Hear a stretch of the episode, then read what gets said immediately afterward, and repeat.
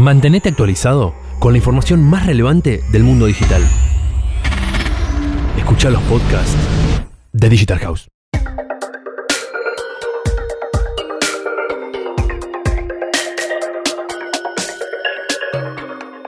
Hola, bienvenidos a este podcast de Digital House. Mi nombre es Dino Bertelli y soy profesor adjunto en el curso de Marketing Digital acá en, en la institución.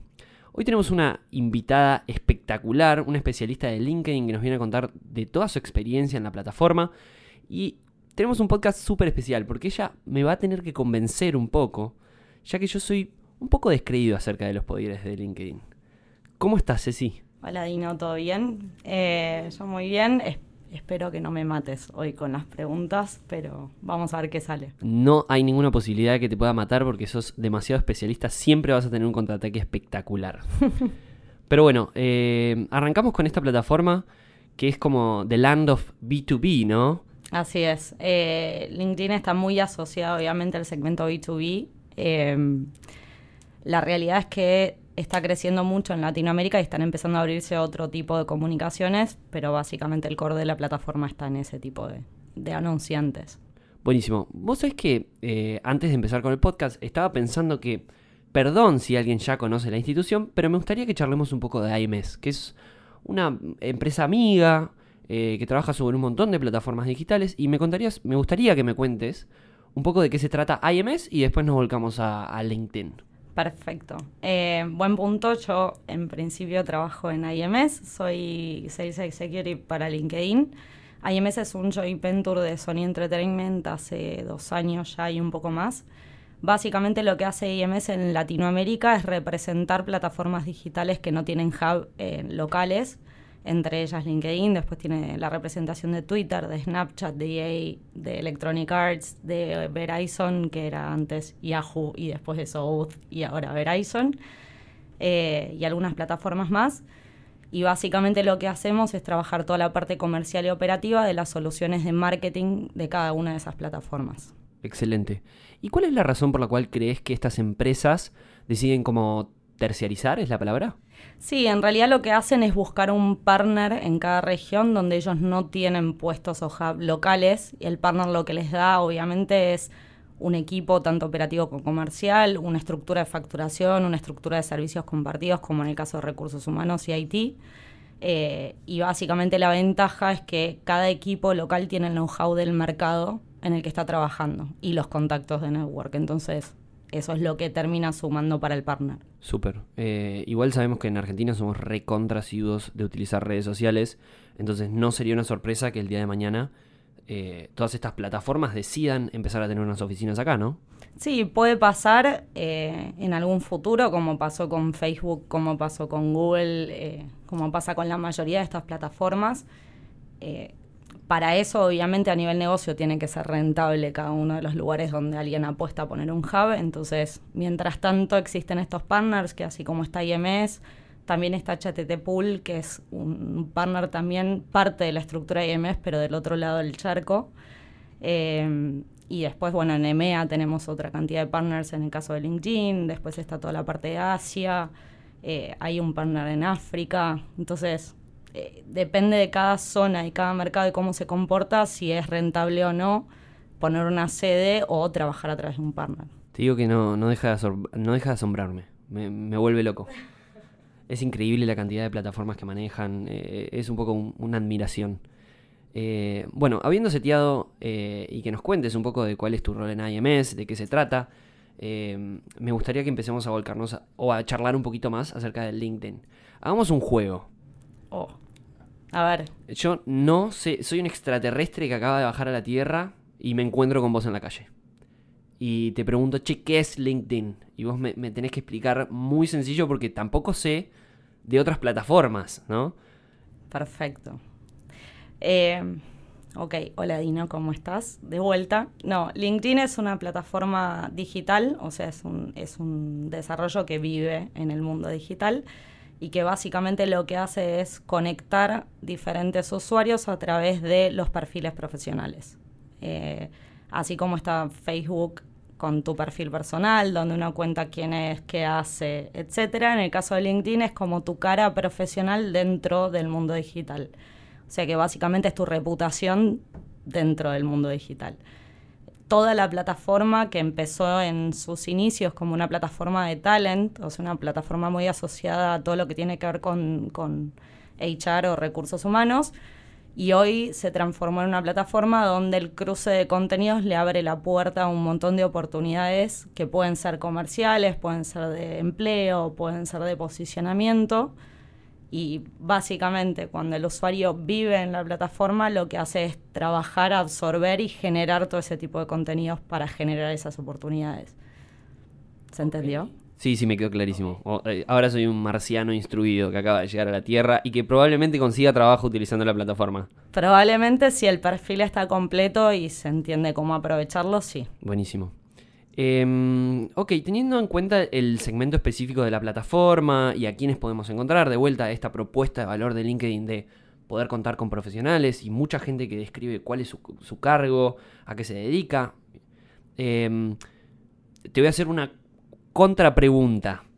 Eh, digamos, ¿cuáles son las marcas que probablemente no les, no les interesaría tener una estrategia de contenidos en LinkedIn? Genial, buena pregunta, no es la primera vez que la escucho. Eh, yo soy creyente de que todas las plataformas digitales son un ecosistema y que deberían trabajar en sinergia. LinkedIn particularmente no debería excluirse de ningún plan de comunicación en sí, pero sí debería entenderse para qué se usa. O sea, para qué estoy usando la red social y por qué estoy ahí adentro. Como marca, muchas veces uno se siente en una reunión y el cliente no entiende todavía cómo aprovechar la plataforma y a veces que no es el momento del cliente para utilizarla. Siempre, obviamente, los segmentos de B2B están mucho más asociados al, posicionamiento, al liderazgo de pensamiento en, en todo este mundo de profesionales y el B2C por ahí a veces queda un poco más relegado, pero en el caso de Latinoamérica está creciendo mucho la posibilidad de que las marcas transmitan su mensaje a través del contenido orgánico de la plataforma. Eh, o sea que si me preguntan cuándo no debería usarla, es básicamente cuando no están entendiendo para qué la van a usar y cuál es el objetivo, qué es lo que debería aplicarse en la mayoría de las plataformas. Ok, ok. Entonces, por ejemplo, una roticería que está en su barrio y que tiene un público allegado, eh, no le recomendarías tener una estrategia de LinkedIn quizás ahora. Exactamente. Ok, el negocio tiene que estar listo para estar en la plataforma. Exactamente. Bien, me cierra, me gusta, me empezaste a convencer. Te digo que, de vuelta, lo voy a repetir un poco descreído, pero me empieza a gustar, me empieza a gustar. Entonces todavía no tenés que estar en LinkedIn. ok, ok. Bueno, eh, contame acerca de, lo que son las social interactions de la plataforma, digamos. ¿Cuál es la mejor forma de interactuar? ¿Cuáles son los, los contenidos que posicionan? ¿Cómo es que la plataforma decide qué es relevante y qué no es relevante? Em, ya sabemos que en otras plataformas utilizamos el Meaningful Social Interactions, que a esta altura ya lo charlamos. Eh, pero en LinkedIn, ¿cómo funciona concretamente? Bueno, una de las fuerzas más grandes que tiene la plataforma justamente es el orgánico. Más allá de la pauta publicitaria y la inversión en determinadas herramientas, la plataforma tiene un reach orgánico muy fuerte. Todas las interacciones sociales, el like, el comment y el share son clics orgánicos, o sea, clics que te viralizan ese contenido, pero no se cobran en caso de que estés trabajando con pauta.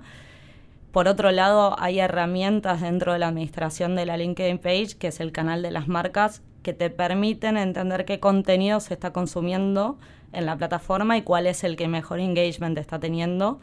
Eh, la herramienta se llama Content Suggestions y básicamente uno puede ingresar, elegir si filtrar por todos los usuarios de LinkedIn, por sus seguidores, por sus empleados o por determinada industria o determinada función y entender de qué se está hablando para de alguna manera tener un norte sobre los contenidos. La otra fuerza que tiene el orgánico es que el canal de empresa te permite trabajar distintos verticales de contenidos. O sea, una marca puede trabajar hitos, puede trabajar institucional, puede trabajar eventos, puede trabajar marketing, puede trabajar marca empleadora y todo eso convive y coexiste en ese espacio, sin necesidad de que se sature al usuario. Eh, por lo cual, siempre lo primero que recomiendo es que un anunciante aproveche el canal orgánico y vaya escalando en base a eso. Bien, Ceci, te pido que em, charlemos algo muy cortito de vuelta y que lo repitamos pero ¿cómo es que se mide concretamente performance en las publicaciones de LinkedIn? O sea, ¿cuáles son los KPIs o las métricas que nos podemos encontrar para medir si, eh, nada, vamos, vamos encaminados? Ok, dentro de las analíticas que permite ver la plataforma desde el canal orgánico y con la administración de la LinkedIn page, uno puede evaluar em, qué tipo de contenidos están performando mejor en cuanto a engagement, acciones sociales, impresiones y viralización. Entonces, toda esa data que se va nutriendo de las acciones de los followers, que son los seguidores, eh, va permitiendo posicionar los contenidos y ver cuál es el que está generando mejor engagement y mejor interacción con esos usuarios. Algo súper importante es que toda la plataforma trabaja con un algoritmo de relevancia. Entonces, a mayor cantidad de interacciones, en el caso de pauta, menor la puja. En el caso del orgánico, más viralización y más vida tiene ese contenido dentro de la red. Em, todos los seguidores que un anunciante va generando a través de este contenido de pauta quedan cautivos y un seguidor sabe o un usuario sabe que una vez que sigue una LinkedIn page queda cautivo a ese contenido y a partir de ese momento me, van a empezar a salir en mi newsfeed esos contenidos de esa marca. Ahora, el mismo algoritmo de relevancia hace que si un usuario recibe una impresión orgánica una vez y no genera interacción dos veces, no genera interacción, ese contenido va a empezar a perder relevancia dentro del newsfeed del usuario. Eh, y, el algoritmo va dando puntajes de acuerdo a ese engagement. Si es un comentario, tiene un puntaje, si es un like, tiene otro puntaje, y de esa manera va construyendo la comunicación dentro del newsfeed. ¿Se respondió? Sí, totalmente, totalmente. Eh, me quedé pensando en esto del algoritmo, ¿no? Qué pesadilla para los generadores de contenido, porque en, un momento generar contenido era fácil, era orgánico y el alcance era enorme y, con muy poquito podías hacer un montón. Y hoy estamos un poco agotados y decir algoritmo eh, desata pesadillas, ¿no? Como que todo el mundo se asusta. Sí, en realidad, como toda herramienta digital tiene su pro, su contra. Si se usa bien, potencia. Si se usa mal, vas cinco casilleros para atrás, básicamente. Ok. Tajante. ¿Eh? Tajante. Sí, sí, pero es una de las pocas plataformas que no necesitas invertir para, para que la gente que ya te sigue vea tu contenido. Necesitas solo el esfuerzo de ser relevante para esos seguidores. Ok. Eh, acá me vas a querer matar un poco porque te voy a hacer una pregunta. Y nuestros alumnos también un poco, alumnos y alumnas, porque una de las grandes respuestas que se reciben en marketing digital es depende, ¿no? Como que uno siempre cae en el depende. Y bueno, si tu público es así, si tu público es así, si tú marcas esto o si tú marcas el otro, mm. siempre termina en un depende, ¿no? De qué, cuál es la fórmula que a vos te funciona mejor. Pero si tuvieras que decir cuáles son los o qué tipos de contenidos son adecuados para cada marca, y me vas a querer matar. Una de las cuestiones que siempre trato de, demostrar y, de plantear en los clientes es que lo primero que tienen que entender es dónde quieren posicionarse, no solo dentro de la red, sino como empresa. Hay algo que trabajamos mucho en LinkedIn que se llama liderazgo de pensamiento, que básicamente lo que, lo que, a lo que infiere es que una marca debería poder transmitir todos sus mensajes siempre tratando de mostrar ese liderazgo que tiene sobre determinada temática, determinado servicio, determinado producto. Por ejemplo, si yo pienso en comercio exterior, ¿cuál es el primer banco que se me viene a la cabeza? Si pienso en sustentabilidad, ¿cuál es la primera marca de consumo masivo que se me viene a la cabeza? Si se les viene una marca a la cabeza muy clara y empiezan a ver ese ven el contenido de esa marca en todas sus redes de acá un año para atrás, van a ver que todo está linkeado a eso. Y tiene que ver con eh, orientar el contenido a donde yo quiero que me posicionen. Hay una frase muy copada que suelo dar en las clases de Mad Men que dice a nadie echaron nunca por contratar IBM. Y no tiene que ver con que IBM obviamente tiene, perdón el chivo, pero tiene muy buenos productos, eh, sino porque justamente el liderazgo que tiene dentro de determinadas eh, soluciones hace que si yo vengo y te digo, che, vamos a contratar IBM, vos no vas a decirme, no, ¿estás seguro? En cambio, si vengo y te digo, vamos a contratar a Montoto, que Montoto tiene los mismos productos también con el mismo nivel, probablemente la desconfianza va a ser mucho más grande. Y no porque no funcionen, sino porque IBM ya tiene un posicionamiento de, líder en determinadas categorías. Entonces, respecto a tu pregunta, es lo primero que les diría es busquen un norte, busquen esa piedra y trabajen durante un tiempo por lo menos eh, en demostrar eso desde distintos ángulos. Wow. Creo que me siento fidelizado a este punto, ya te digo. Estoy pensando en reabrir mi cuenta de LinkedIn. Eh, Lo dudo. Si te llevo a ver me caigo muerta ahí, pero, pero yo sé que va a llegar el día. Ceci, eh, te hago unas preguntitas más y te dejo ir. Dígame. Creo que para esta altura los chicos ya, los chicos y las chicas ya tienen muy claro acerca de lo que es un insight, ¿no? Que nosotros si lo pensamos de una forma publicitaria, un insight es de vuelta esta verdad no develada y que el- la audiencia no, no, no, no, no, no nos lo está diciendo. Em, pero si tuvieras que darnos un insight acerca de la plataforma, ¿no? Como de, eh, ¿cómo se dice? Estos yates que tiene y que vos podés utilizar como para atravesar ciertas barreras y si querés empezar a posicionarte. ¿Qué me contás de eso? ¿Te, te la, te la tiré muy difícil? No, no, no, está bien, estoy tratando de estructurarlo porque podría hablar tres horas de esto y no tenemos tanto tiempo. Eh, básicamente, ya la plataforma en sí, como cualquier plataforma digital, es una fuente de data, obviamente relacionada con el mundo profesional y los demográficos de la plataforma, es como una especie de analytics, pero profesional. Eh, el insight más grande que tengo es que es una plataforma que tiene mucha confiabilidad por parte del usuario. Para empezar, es muy raro que el usuario no trabaje contenidos relevantes, incluso la misma red se va autorregulando. Si alguien postea algo que no es acorde al contexto este de confianza profesional, la misma red va a empezar a, generar, eh, digamos, impactos negativos sobre ese contenido. Por otro lado, LinkedIn es una plataforma que tiene ya la asociación de la mayoría de los usuarios a que incluso la pauta publicitaria no tiene una frecuencia demasiado complicada. Entonces es un buen ámbito, un buen contexto para probar mensajes que generen relevancia al usuario y que te dejen buscar también este norte como marca. Eh, las respuestas o el feedback que vas a tener los usuarios viene desde otro lugar y viene desde otro contexto. Es el mismo usuario que después va a otras redes y habla de fútbol y, no sé, odia o no al arquero de X eh, equipo y que en este momento está con una atención y un contexto diferente. Entonces hay que aprovecharlo para justamente drenar esa información, interpretar la data que da la plataforma en los analíticos orgánicos y tratar de sacar insights que vayan orientando a la marca a ver dónde tiene ese espacio de posicionamiento. Súper. Em, bueno, la camiseta la tenés puesta, sin duda. ¿sí? ¿Estás contenta? Sí, estoy contenta. Es mi primera vez en un podcast, perdónenme, pero, pero no, está bueno. Eh, les confieso algo. También es mi primera experiencia en un podcast y me parece muy divertido. Es uno de los tantos nuevos formatos que se las trae, ¿no? Sí, eh, la verdad que en la TAM recién están, in- digamos, se está incursionando en esta, en esta cuestión del audio.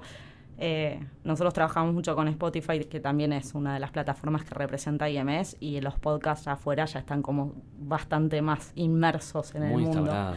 Eh, y, la, y está bueno, es una experiencia nueva, es raro, pero está bueno. Bueno, creo que podríamos hacer eh, tipo un Dino and Ceci, eh, eh, una página de empresa en LinkedIn y vemos cómo nos va. ¿Qué te parece? Está perfecto. Vos, vos haces la parte ácida y yo la Todo. parte protocolar. Por supuesto.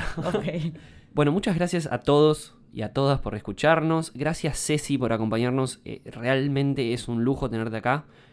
Ojalá vuelvas mil veces más.